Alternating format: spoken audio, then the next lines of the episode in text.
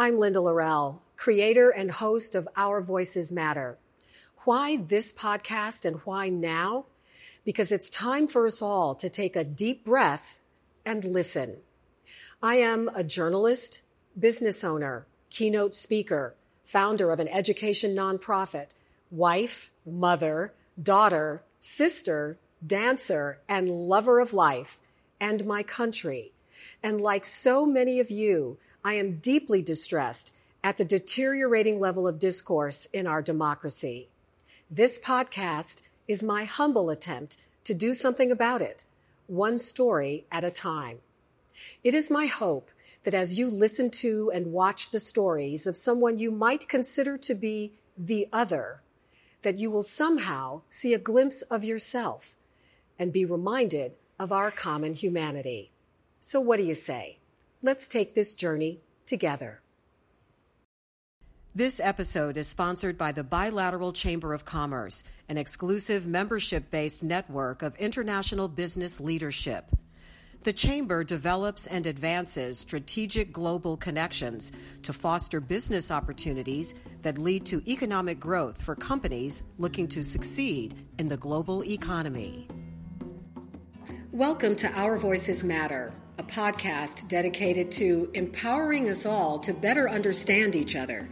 Our goal to replace fear with knowledge, disdain with respect, and hate with love, one story at a time. So let's get to it. Welcome to this episode of Our Voices Matter. Very excited to have with us Ruby Powers of the Powers Law Firm. Ruby, I'm so glad that we're having this conversation. So, Ruby is an immigration attorney and not just any immigration attorney. She's one of the go one of the go-to people. I was talking to somebody the other day, and they said, "Yeah, we always send people to to Ruby because she's right in the thick of it." So, um, tell us how you are involved in the whole um, immigration debate right now with your clients. How, how are things going? I would imagine you're very busy. Well, thank you so much for having me. It's quite an honor. Uh, I've been in immigration uh, for more. I've been a practicing immigration attorney for ten years, and and so um, it's. I've learned so much mm-hmm. in the mm-hmm. last ten years, but in the last couple of years, it's been it's been very different it seems to be more of a, a bit of an anti-immigrant sentiment and processing times are taking longer. Everything just seems to be a, bit, a little bit more difficult. And there's lots of changes at a moment's notice. Everything from family separation that really caught a lot of us off guard last summer to um, government shutdown impacting immigration. And you know just you know generally we, every year before it became this sort of hostile i guess what you could say uh, you know, our goal was to try to get immigration reform. We were trying to be, pro- you know, progressively trying to find a solution so that we wouldn't be dealing with what we're having to deal with right here.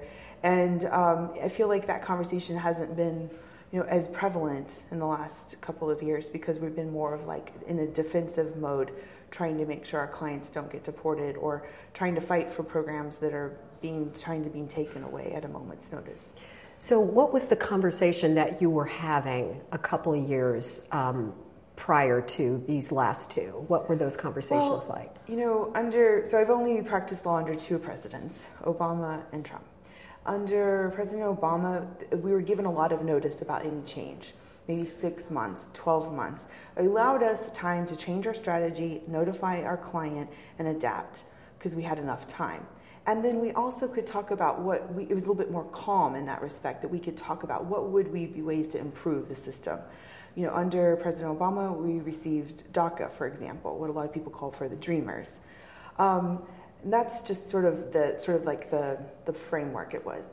Under Trump, President Trump, it's been a lot of constant changes. I mean, it started off with the travel ban in January of 2017, and it really hasn't stopped since then and you know I think we're at travel ban 3.0, and mm-hmm, um, mm-hmm. there's family separation, government shutdowns. We get have DACA, we don't have DACA. Then what lawsuits going on at the time? You know, it's really confusing. Um, eating away at asylum law uh, under Attorney uh, General Sessions last summer, or most of last year, trying to take away provisions for victims of domestic violence in asylum or those victims of gangs So it's just like we're, it's almost like whack a mole right now. It's mm. like there's something over here with employment, investment, naturalizations taking longer, citizenship, um, asylum. mm-hmm. It's exhausting, honestly. Yeah. yeah. So you spend some time at the border. You have clients, um, and that sometimes will uh, necessitate that you go to the border. Mm-hmm. What are you seeing there? Well, I went a lot to the border last uh, last year because I was. Uh, working on some pro bono cases, specifically after there was a zero tolerance policy where they split the parents from the children. Uh, started in May 2018, and it didn't end until June 20th with the executive order 2018. So that's why I was there a couple of times, and I sent my associate as well. We were there mostly to help give our aid, uh, legal advice, because people not only were applying for asylum in the tumultuous times where the case law was being changed, almost unilaterally by the, the then Attorney General, but also they were traumatized by their children being ripped away from them. Did you have clients whose children were taken from them? Of course, I did. I I took care. Uh, I still have a couple of them right now that I took all the way from the detention centers. Um, now they've been released and they've been reunited, and I'm working through their cases. But also, it was like a, a legal relay race. It was it was like I don't know. We were all first respond legal first responders. We were coming to the aid. Most of us run our own businesses have small children are busy. We can't drop everything for months on end. So i would go for a couple of days somebody else would tag team and take care of a case and we would communicate with each other over text and whatsapp and email and try to help as many people as we could. Um, and a lot of attorneys were swooping in from around the country down to our border uh, in texas um, to, to help others and so I might have helped out in a small way by help connect them with an attorney or give them advice or help out with a hearing. But um, in the long run, I've, I've helped uh, reunify at least two families uh, directly where I flew down there, reunified them, and um, later have taken on the case since then. That must have been very rewarding. I, you know, I. It was difficult times, and I think whenever I think about that summer, um, it, it, puts me in a place where it's it's hard to keep my composure. But it it, it has been why tell me what what was going well, on there from an emotional standpoint. Um, well, I think it's very inhumane to rip children from parents. I don't see what they did wrong. I mean, all of a sudden they uh, just created this procedure, this process to really to discourage um, p- people from from applying for asylum, which I believe is against uh, any particular law, uh, you know, asylum, human rights, and I think that we still don't know, you know, what the result's going to be by the U.S.'s actions in doing so. And actually, they're still separating to this day, but it's not in the same numbers, and it's not getting as much attention. So separations are still happening. There are because there's ways that you can consider a child an unaccompanied minor and I think that there's not as much oversight. But um, and so that it still is happening, and there's also people who were separated last summer that still are being reunited still to this day, which I think is is just horrific. I'm hearing stories of children having major PTSD and separation anxiety. I mean, I think the years from now we'll have more information of how that trauma impacted the children in such formative years and their learning and you know attachment. But I mean, it, as a mother of two small children, as a human, it, it was traumatizing because I went into Port Isabel Detention Center before, it was right after the executive order had been announced that they were going to quit separating.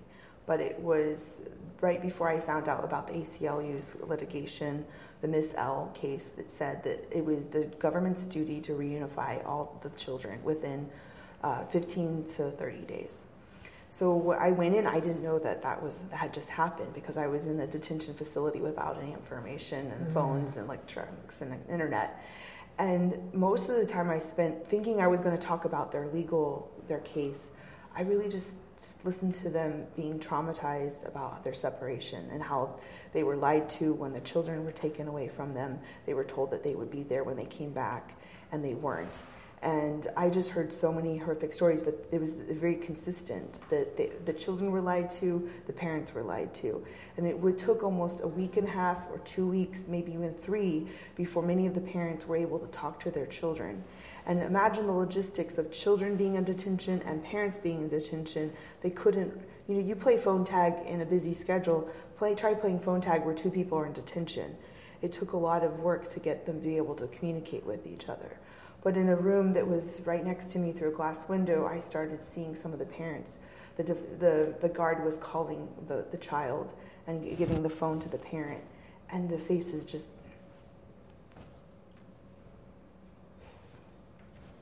It's hard. It's really hard. And you could tell that they were talking for their child for probably the first time after having all of that happen to them. And so, you know, on one hand, I'm a human, a mom, and, uh, you know, trying to yeah, all of those things. And then on the other hand, I'm an immigration attorney and I'm trying to get to the root of their case. And it's like, okay, tell me what happened, you know, and let's let's try to figure out how we can uh, prepare you for your case ahead because I might be the only attorney they had the opportunity to speak to. And I was going in there pro bono. I mean, that's most of the people there had no, you know, resources to afford an attorney, and um, and the statistics show that if you don't have an attorney when you're in asylum application, you have a very very little chance of winning. So I knew I was maybe their only hope for at least even if it had 30 minutes, 60 minutes to be able to talk with them.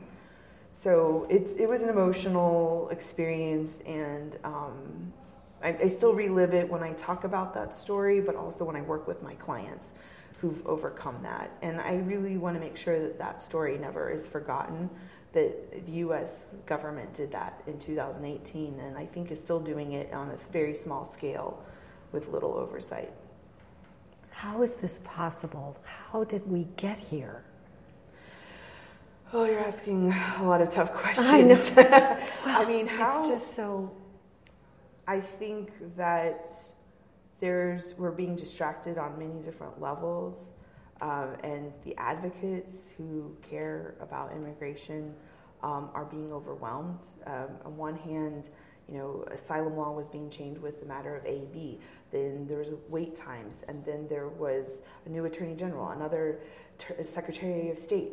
Um, there were no, you know, there were policy change after policy change, and like I mentioned, under the Obama years, we were generally given enough time to take it in, analyze it, think of all our hundreds of clients we have, and mm-hmm. figure out how that will apply to them.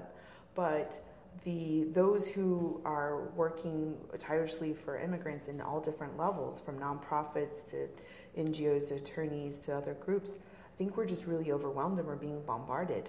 But I, I mean, that's and that's so it's harder for us to fight, but it's a constant battle. And I'm really grateful to lots of different groups um, who are constantly working hard to, to keep the government in check.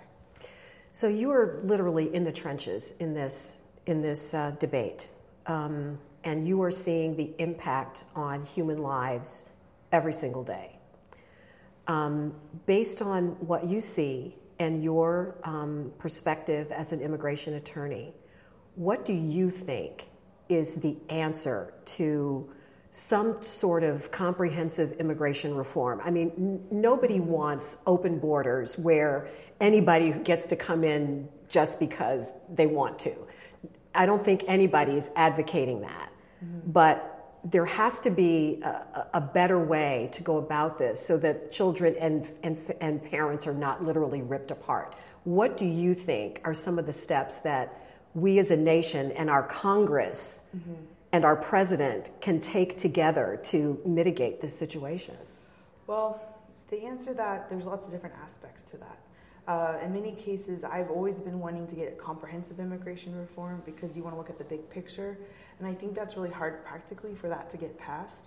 A lot of times, what gets passed are little stopgaps that later on become, or little band aids that become bottlenecks later on. Uh, one case in point was in 1996 97, there was passing of a bill called IIRIRA, a law. And basically, it, the idea was to keep people from coming in by having a consequence of overstaying. Well, it actually had the reverse effect. Because it was so dangerous to overstay uh, or to leave after overstaying, most people never left. And that's where why we have about 11 million or so, whatever the number is right now, of people who've either entered legally and overstayed or maybe entered and, and never left. Because it was more dangerous for them to leave. It would it was almost insurmountable for them to be able to come back uh, in some legal fashion because Oh, a, a bar was made Okay. of unlawful presence of of a, a one year, a ten year, or maybe a permanent bar if they left If they after left. overstaying. So there wasn't a lot of opportunity for forgiveness. So there's that law that's sort of in the framework in the background that a lot of people see. There's not enough visas in some cases for um, employment-based cases. The H-1Bs comes up in mind. It's an H-1B season at the beginning of every year.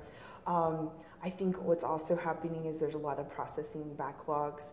I think for solutions, you've got to find a way to help the people like the dreamers. For example, we need to have some solution there because those children came and they're not children anymore. They're in their 30s and they have children almost somewhere in middle school potentially, and they're they're part of the bedrock of our, our communities, especially in California and Texas. They need to have stability because they they don't even know where to build their home on. It's like building on sand because they don't know what their status is going to be. And you know, they, the last couple years, it's been a lot of you have it or you don't. DACA's been in litigation, so the Dreamers need a solution, but you also need to find a way for the 10 or 11 million people who've overstayed or in some capacity or are not in status, because there isn't really a simple fix. Um, a couple year in 2000, in the early 2000s, there was a, a law that said if you filed a petition by a certain date and you paid a fine, that you know basically you could still proceed. There needs to be some type of way for them to like have a waiver or forgiveness to be able to overcome those very draconian laws from 1996 97 that created a lot of um, roadblocks for people. And I think just in, in general, um, you know, there's just so many different facets, but I don't think we should. We need to also change the the hi- hire American, buyer American. That's very anti-international minded, and we need to make the U.S. more of a place that's open to bright young minds who want to come to the United States um, and for new technologies and new industries. I mean, who's to say we know everything? We should we should attract that talent to the United States and make it easier for them.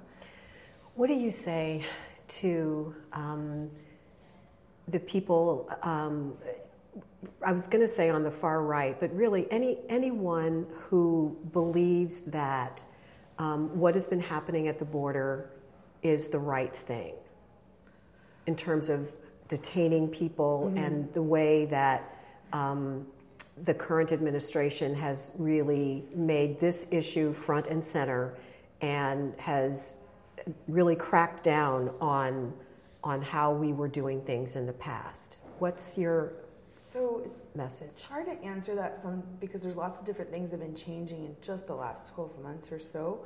But in general, under President Obama, there were a lot of deportations from, um, but there still was a lot more opportunity, I think, for people who entered to still go through the process to apply um, and just see what they were eligible for. Now things have been a lot more difficult in terms of the case law changes for asylum, but also when people are, well, what's happening right now is the Remain in Mexico policy. And what they're saying is that they won't allow, they're, they're limiting the amount of people that could enter at a port of entry without a visa.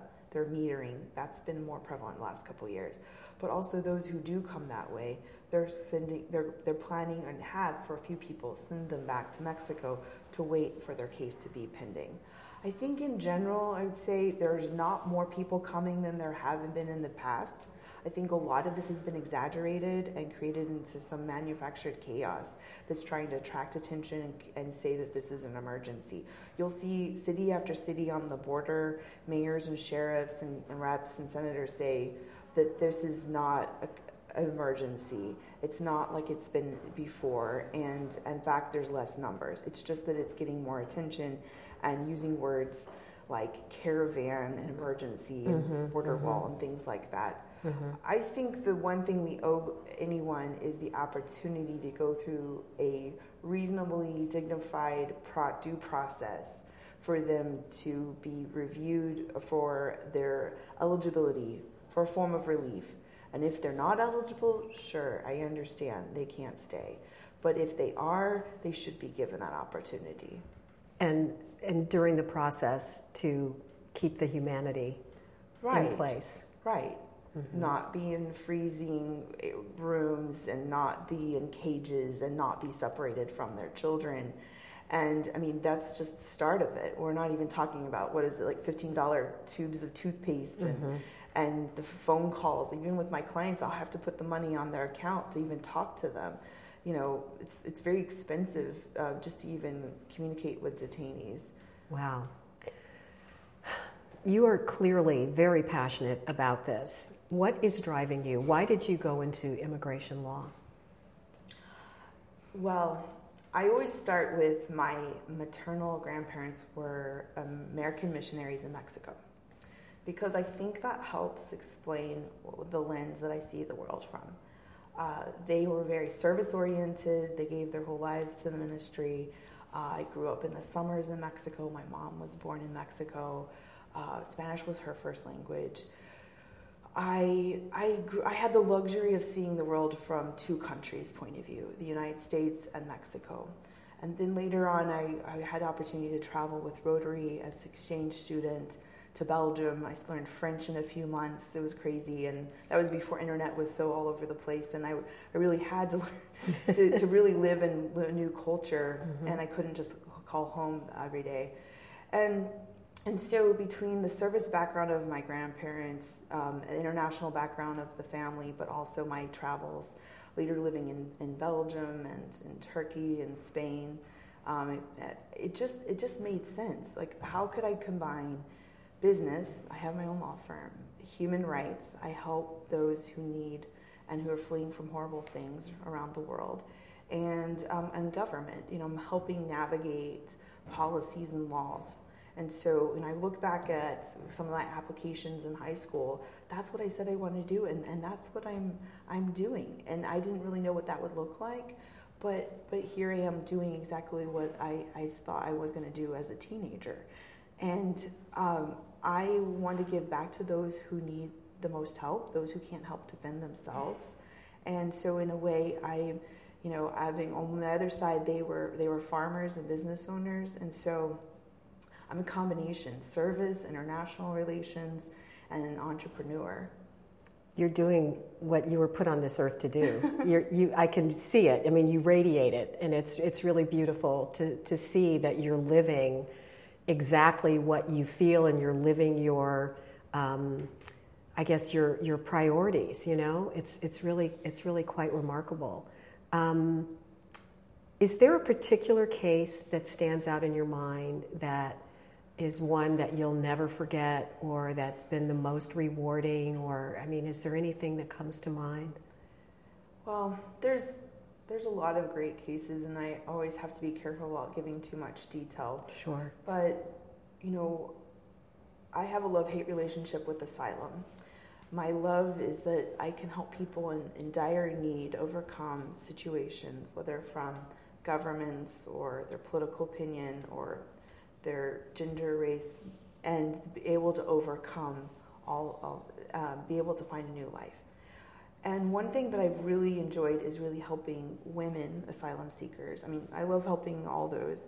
And the hate part is the fact that it's just so emotionally draining, mm-hmm. and you know you, you're not sure if you're going to win, and you get so involved with their case.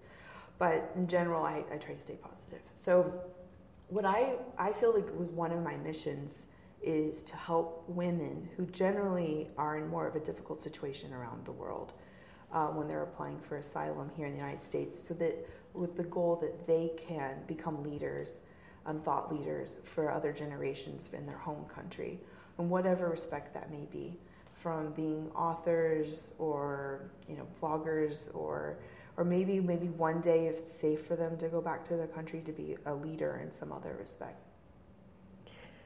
You speak like a leader. Do you think politics are in your future? Well, um, I think that I, I feel like it's a natural inclination of mine. Um, just I was um, I used to work for the Committee on Homeland Security in, in DC, and I've interned in DC and in Austin. And I just realized, you know, I not only having the formal education of a government major or a law degree, um, and having worked with the government, but I also need to go back and I need to go home and see what work in the field and see how things run. And having been a business owner, having been an attorney and a mother and two small children, um, I, I feel like I'm more equipped now than I was before of knowing how I can help better serve my community. So uh, I think that it's possible in the future. Um, it's just a, a, matter of probably t- of timing. Timing, yeah.